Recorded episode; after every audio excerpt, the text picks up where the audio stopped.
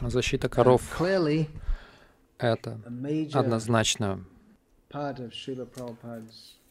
одно из основных поручений uh, Шил Прабхупады своим последователям. Некоторые части учения Шил Прабхупады, с которыми мы очень знакомы, мы очень серьезно к ним относимся.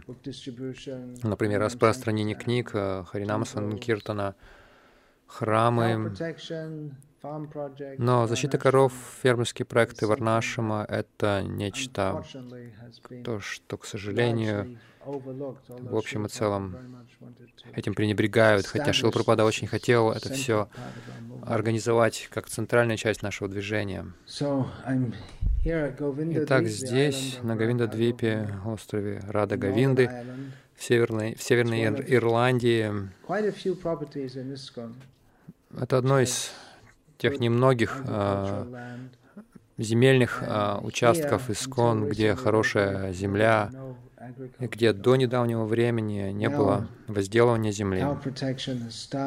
Началась сейчас э, защита коров, сельское хозяйство началось. Это очень вдохновляет.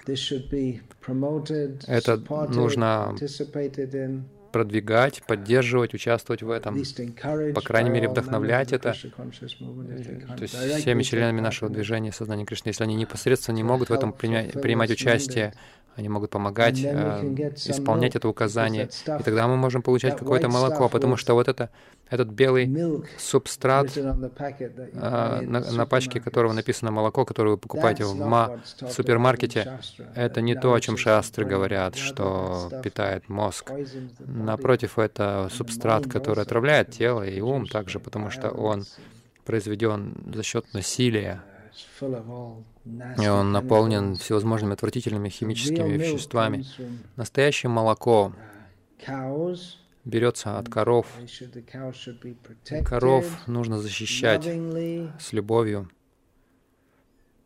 Без этого нет человеческой цивилизации. И практически мы можем ожидать множество проблем в нашем движении, если мы не защищаем коров, потому что это первое необходимое требование для человеческого общества. Так что давайте будем это делать.